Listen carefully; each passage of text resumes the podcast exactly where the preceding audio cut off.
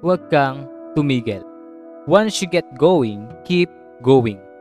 Sabi nga ni Pat Riley na isang basketball coach, anytime you stop striving to get better, you are bound to get worse.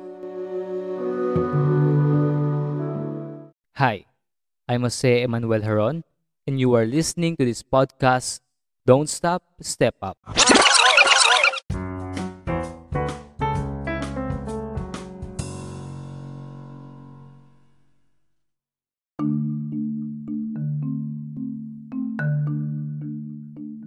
See, napaka-striking ng title ng show na to.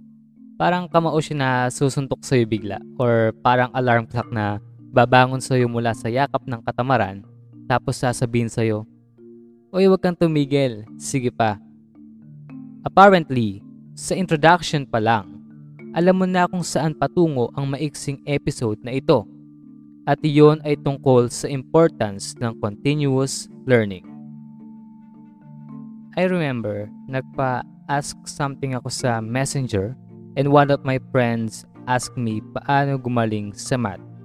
So, simple lang naging sagot ko that time. Continuous learning, advanced learning, and good practice. So, bakit nga ba nasama yung continuous learning sa sagot ko? Simple lang. Imagine nag-start ka last week learning about fundamental skills in algebra and then you've suddenly stopped after 3 days. And after that, lumipas yung tatlong araw pa, yung 50% ng natutunan mo ay nakalimutan mo na. And that's the reality. Ang sabi ng favorite author ko na si Brian Tracy, Remember, however good you are today, your knowledge and skills are becoming obsolete at a rapid rate. And you know what? Once na tumigil yung momentum, yung productivity mo bumababa. Kung tumigil ka, mapag-iiwanan ka.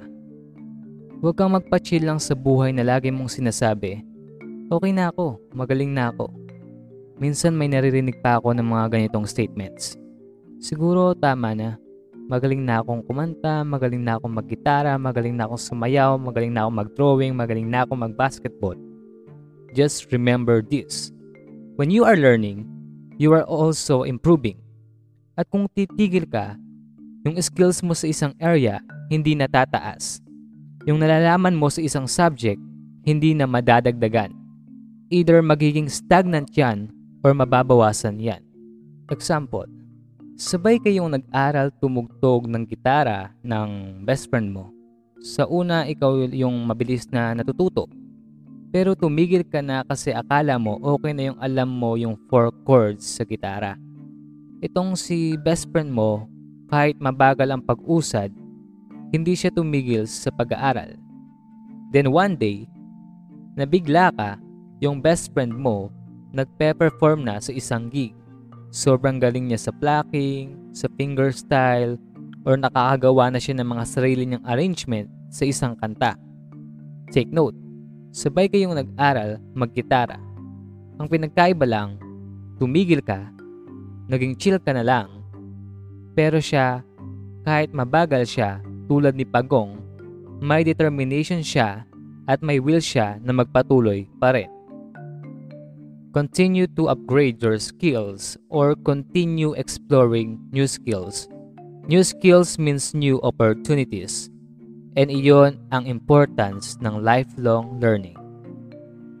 When you learn continuously, you will become the master of change.